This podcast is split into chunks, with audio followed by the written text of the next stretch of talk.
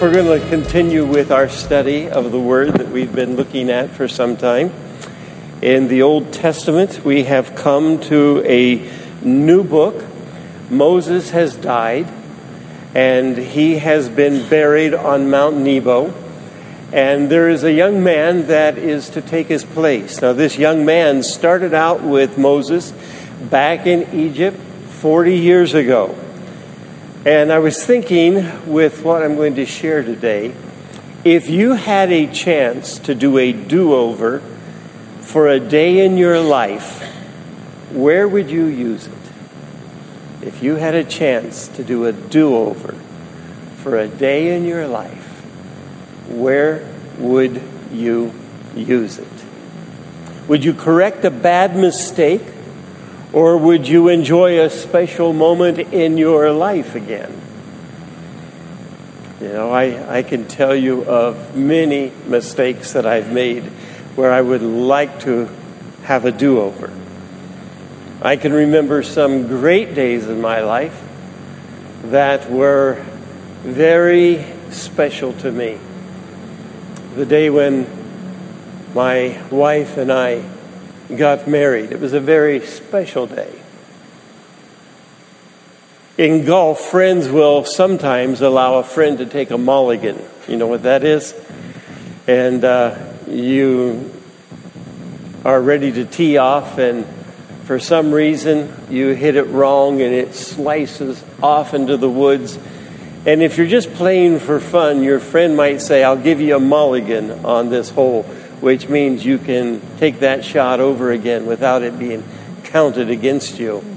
Sports fans understand that the start of each new season brings with it the ability to start completely over and put any woes of the prior season in the past and replace them with hope of a better season. Go Seahawks.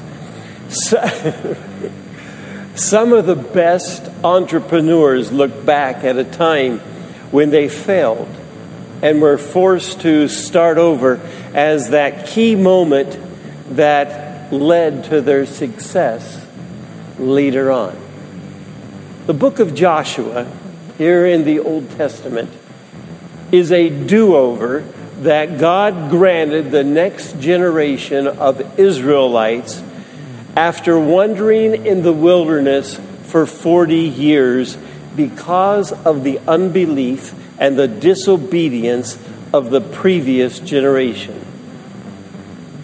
But what they would do that their parents and their grandparents had failed to do would determine their future. Would they trust God and follow His commands or, like their parents and their grandparents, would they hesitate in being obedient to God and not have faith to trust God completely?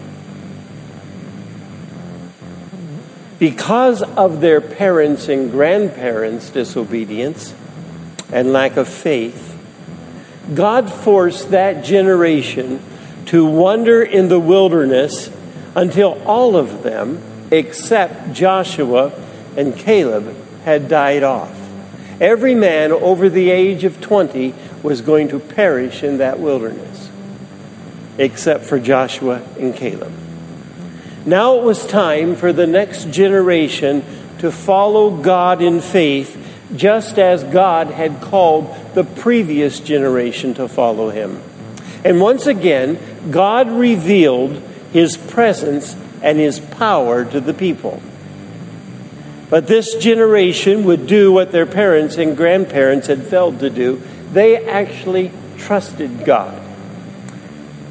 And in one day, everything is about to change in their lives. You see, up until this time, they were nomads wandering in the wilderness, going around and around that desert. Their food supply was manna that fell from heaven every day except on the seventh day. On the sixth day, they were to gather a double portion of it. And God supplied their food every day for the last 40 years. Their clothes and their sandals did not wear out. I told Bethany this morning that she only needed two pairs of clothes when she goes to England this fall one for the summer and one for the winter.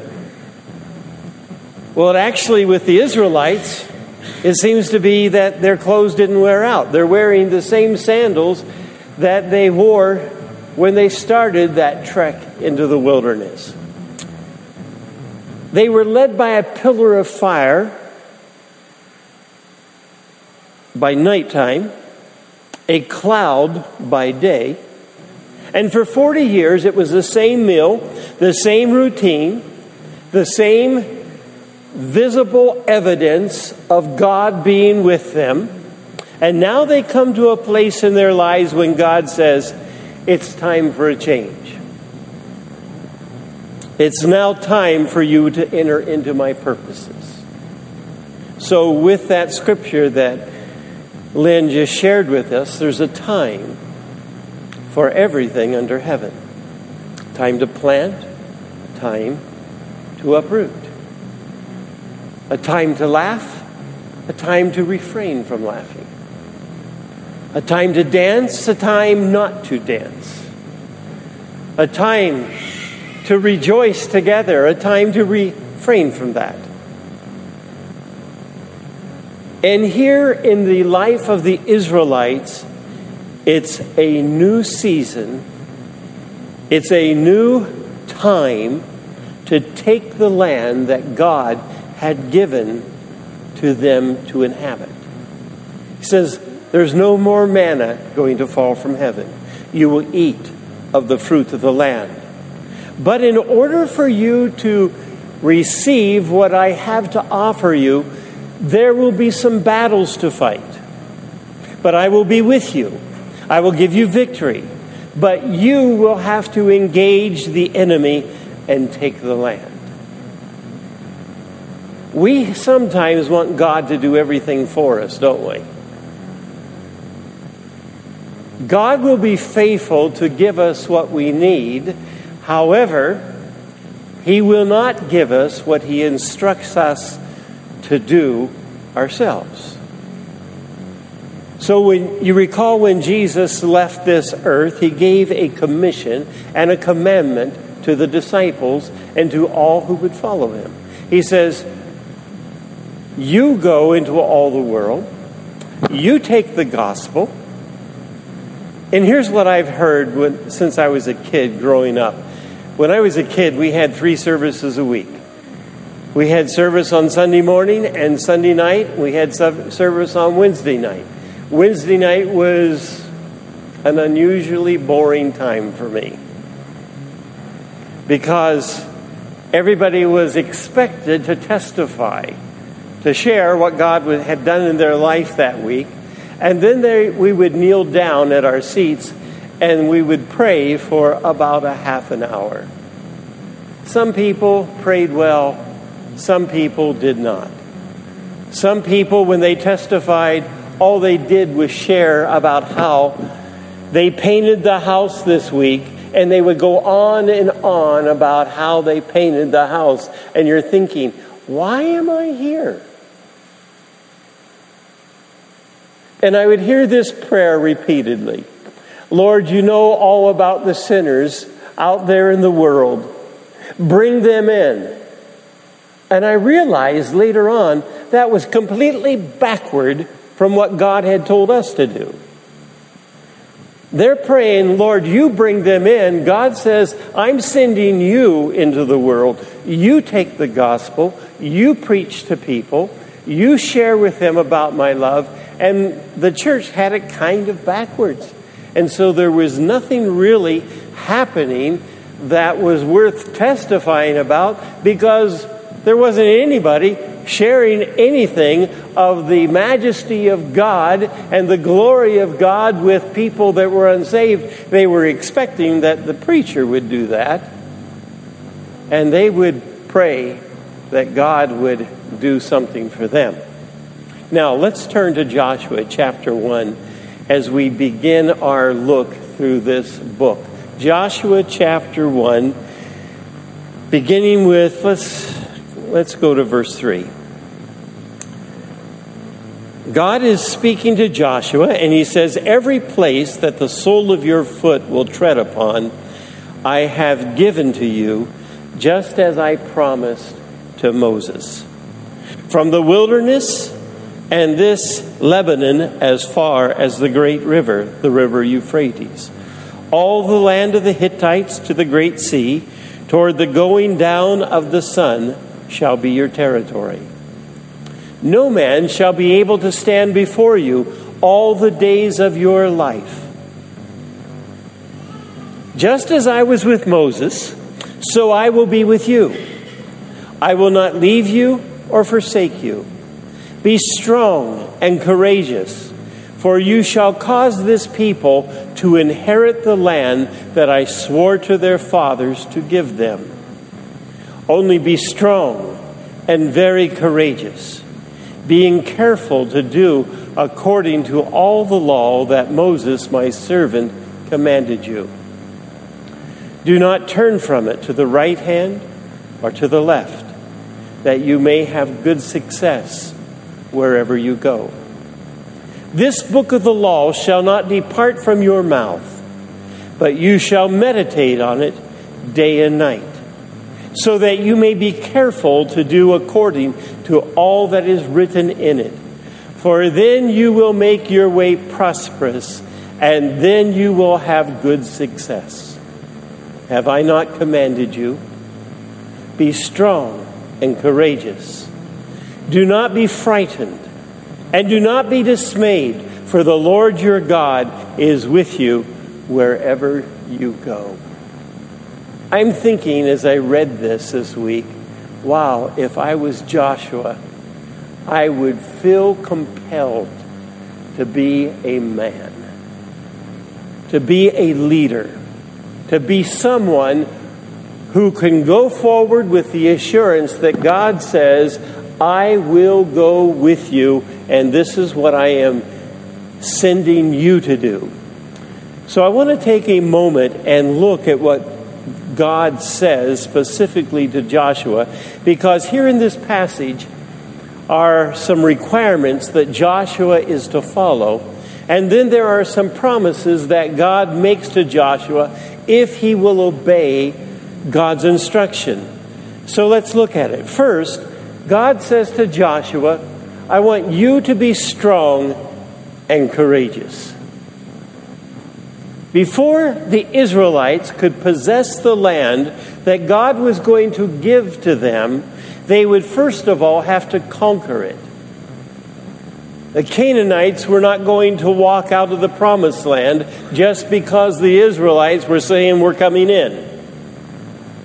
The Canaanites had been there for some time.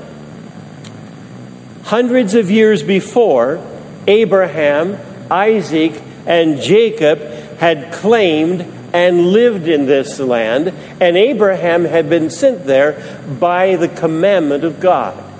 And God tells Abraham, I'm going to give you this land, and this land will be for the generations that you will have, and they will be able to live in this land that I have promised you.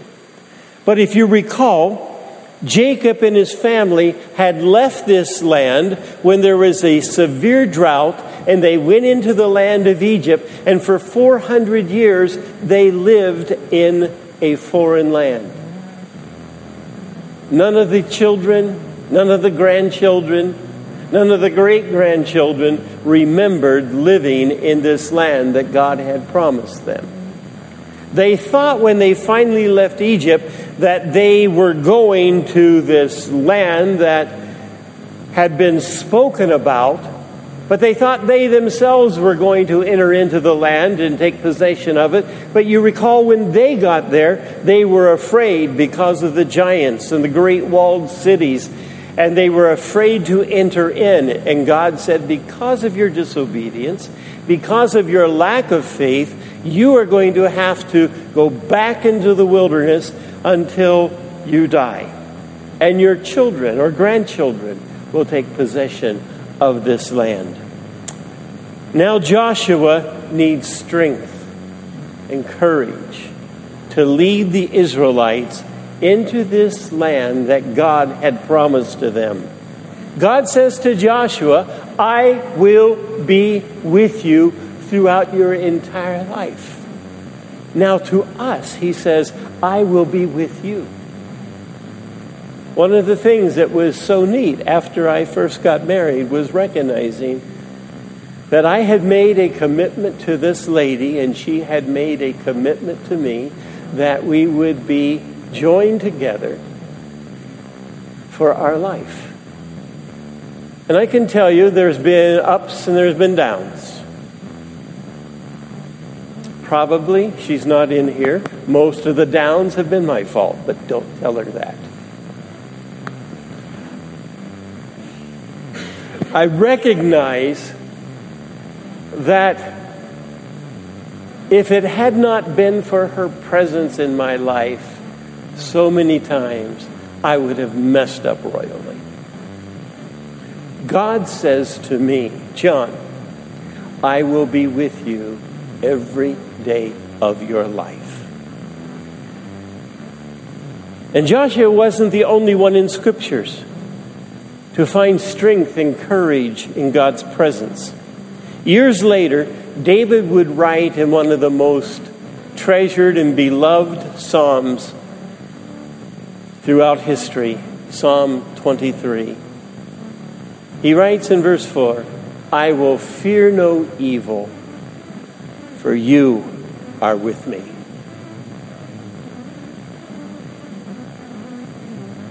And Joshua recognized that as he's about to enter into not only this new land, but enter into many battles, God is with him throughout his life. So, with these promises fresh in the minds of the Israelites who were preparing to cross the Jordan River, with Jericho on the other side of the river, to leave behind the 40 years of wilderness wandering, recognizing that the moment they stepped across on the other side of the river, they would be at risk. So they needed to be strong and courageous. But how were they to cross this river in front of them?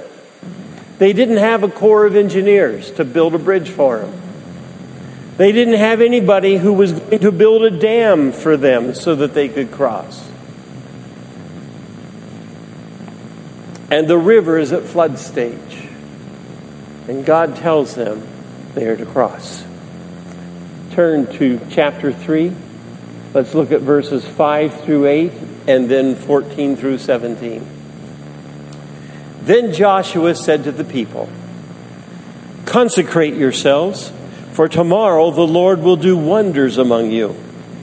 And Joshua said to the priest, Take up the ark of the covenant and pass on before the people. So they took up the ark of the covenant and went before the people. The Lord said to Joshua, Today I will begin to exalt you in the sight of all Israel, that they may know that as I was with Moses, so I shall be with you. And as for you, command the priest who bear the ark of the covenant, when you come to the brink of the waters of the Jordan, you shall stand still in the Jordan. Verse 14. So when the people set out from their tents to pass over the Jordan, with the priest bearing the ark of the covenant before the people, and as soon as those bearing the ark had come as far as the Jordan, and the feet of the priest bearing the ark were dipped in the brink of the water, now the Jordan overflows all its banks throughout the time of harvest. The waters coming down from above stood and rose up in a heap very far away at Adam, the city that is beside Zarethan, and those flowing down toward the Sea of Arabah, the Salt Sea, were completely cut off. And the people passed over opposite Jericho. Now the priest bearing the ark of the covenant of the Lord stood firmly on dry ground in the midst or the middle of the Jordan, and all Israel was passing over on dry ground until all the nation finished passing over the Jordan.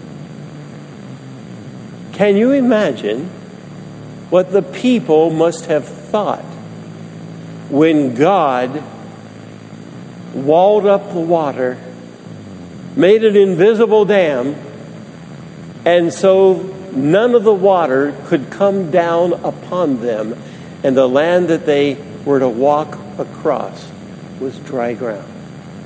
This had happened once before. You remember this? At the beginning of their trek into the wilderness, the Israelites had come to this barrier of the Red Sea, and the Egyptians were pursuing them. They weren't sure, what are we going to do next? How are we going to get out of this? And guys, in their own strength and in their own reasoning, there was nothing they could do, but God instructed Moses, I want you to take the rod, and I want you to hold it out over the sea. And God made the Red Sea depart. I don't know how far it departed, but on both sides, the sea walled up, and the Israelites walked across the Red Sea on dry ground. And you recall when the Egyptians wanted to pursue them in their ignorance they decided, well, we can go through that same path and through that same place, and we can catch the Israelites. And God brought the waters back together again, and the Egyptians were destroyed in that sea as his chosen people were safe on the other side. That was the beginning of the wilderness journey. Now, the bookend on the end of the wilderness journey is God does about the same thing, only with the Jordan River, because God said, As I was with Moses, so will I be with you. And as I exalted Moses into leadership, I now am going to exalt you, and people will recognize that I am with you. And as my presence was with Moses, so my presence will be with you. And God commanded that the Ark of the Covenant, carried on the shoulders of the priest, was to lead the way through the Jordan River and into the Promised Land.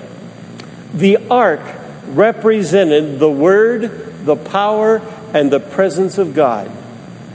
And God was making it clear from the start of this journey, from the start of the conquest, that He would lead the way and he would be the one that would make it possible for them to win the victory.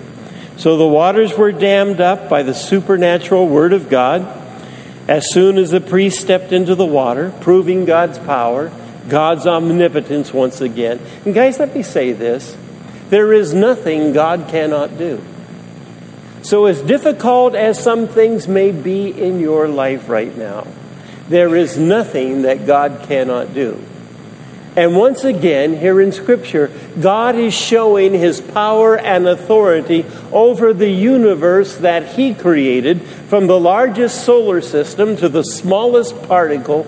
God is the creator of all things. They were all created by his word, and at his word, he does a supernatural thing that is not difficult at all for God. All he had to do was speak, and it was done. As God had commanded Joshua to declare all of what Moses had written to the people, he likely reminded the people of this event that their parents and grandparents had witnessed at the Red Sea some time ago. He probably reminded them that their trust in God was to be rooted in God's faithfulness in the past and in the promises that God had made for them today and in God's power that He had put on display for them. And God wanted His people to remember this miracle of crossing the Jordan River on a dry riverbed. But He knew they were prone to forget. He knew there'd be guys in that group that were like me, that had difficulty remembering some events. I say guys like me, I didn't say women like you, because women remember everything. Whenever there was a problem that happened, they can tell you what you were wearing, what the color of shirt was from four years ago or ten years ago, and you'll be thinking, man, is that true? Are you making this up? God says, I want you to remember some things. I want you to remember what I did for you on this day. And so God commands that there be a man from each tribe, and there are 12 tribes. One man is to gather a rock from the middle of the river from each tribe, and so there'll be 12 stones in total taken from the middle of the river and taken to the bank on the other side, and Joshua was to make a memorial unto the Lord for the people to observe, and this memorial was made at Gilgal, which was a um, battle camp of the Israelites. Turn with me to chapter 4, and let's read verses 20 through 24. And those 12 stones which they took out of the Jordan, Joshua set up at Gilgal.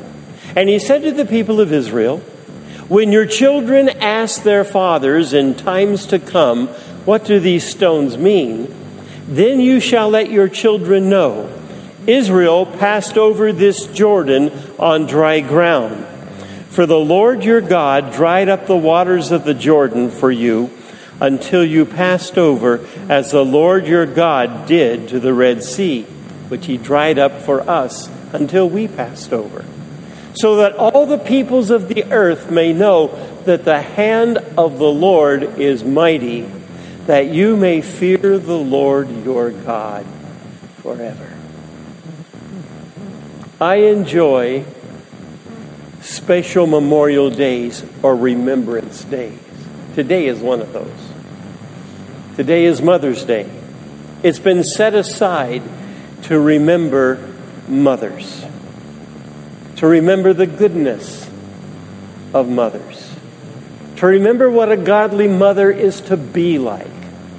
Now, I know not everyone has had a godly mother, but this is a time where we set aside a special day to remember our mothers, to give thanks for them, and to recognize that a godly mother has a major role to play in the lives of her children. And as I was thinking about this last night, I was giving thanks for my mother. She's in heaven. As I was growing up, I had the privilege of knowing my mother's love. She was selfless. When we didn't have things, my father never made much money. And Christmas was coming, my mother would go get a job somewhere and make money so that she could buy for us kids gifts so that at Christmas time we would have something to open. And throughout my life, my mother was selfless. I gave my life to Jesus Christ at the age of four at my mother's knee. And throughout my life, my mother would call me when she was still alive, and she would call not for any particular reason, but to find out how I was doing. And she would always say, I love you. Whenever anything happened in my life that was of any importance, I would call my mother. I would share with her what had happened. Hey, I just finished this project. I just completed this degree. I just finished something that was very important to me. I finished this project, and I just wanted my mother to know because she was important in my life. Today is Mother's Day. And I know she is in heaven. And I believe that she is aware of what's happening. And she is rooting for me still.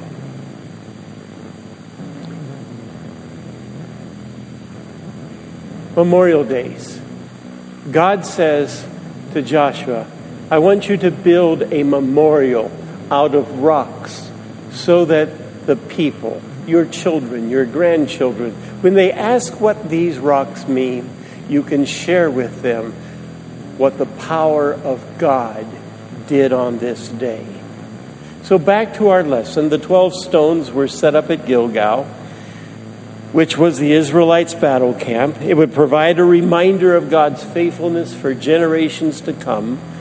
And they were to gather the stones from the middle of the river where the priest stood firm with the ark symbolizing God's presence. And these stones were a reminder that God was the one who held the waters back, allowing the people to cross into the promised land on dry ground. And even though God performed this miracle, the Israelites still had to take a step of faith and walk across the riverbed in obedience to what God was doing. So, what does God want to do in your life? What miracles has He performed in your past? How obedient to God's word have you been? Are you making an effort to know the word of God as God showed Joshua that he was to meditate on the law day and night, that he was to know the word that he had given. We have been so blessed to have the Bible, God's word given to us. But it doesn't do any good if we don't study it, if we don't meditate on it, if we don't really know what it means and what it says. Recently, when I was in England again, and I was looking through one of the great cathedrals, seeing the Word of God on display that had been used hundreds of years ago. Was recognizing that the presence of God has been with this nation in the past, but it doesn't mean it remains a Christian nation unless people continue to be obedient to the Word of God. If you want our nation to continue to have the blessing of God, you will have to not just know the Word, you will have to obey the Word. You'll have to be able to stand up for what is truth.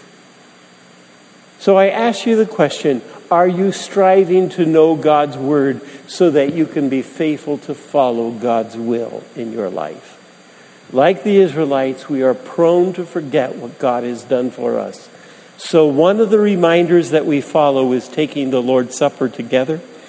And we're almost out of time. So, if I can have some ushers to pick up the uh, bread and the cups, we'll take the Lord's cup or Lord's supper together in celebration and as a remembrance as to what God has done. And as the servants hand out, I say the servants, those who are serving us with these, uh, hand out the bread and the cup. I want to read a scripture to you, John, as you come and uh, lead us in worship following this. And I'm going to read from 1 Corinthians chapter 11 verses 23 through 26.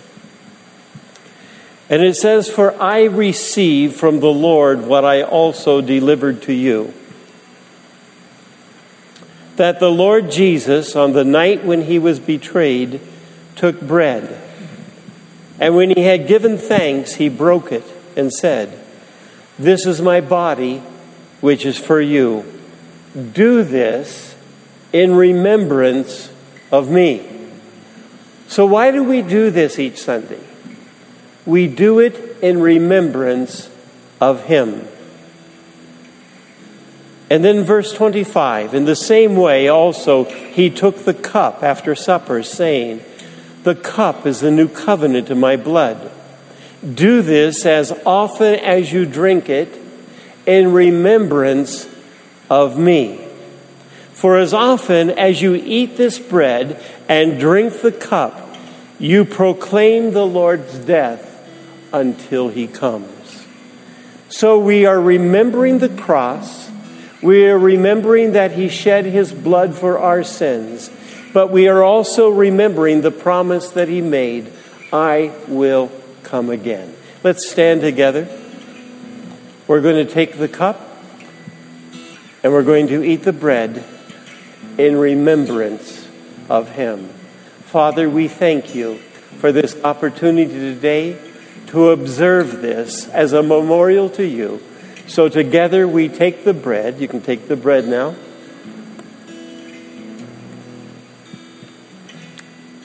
And we drink the cup in remembrance of you.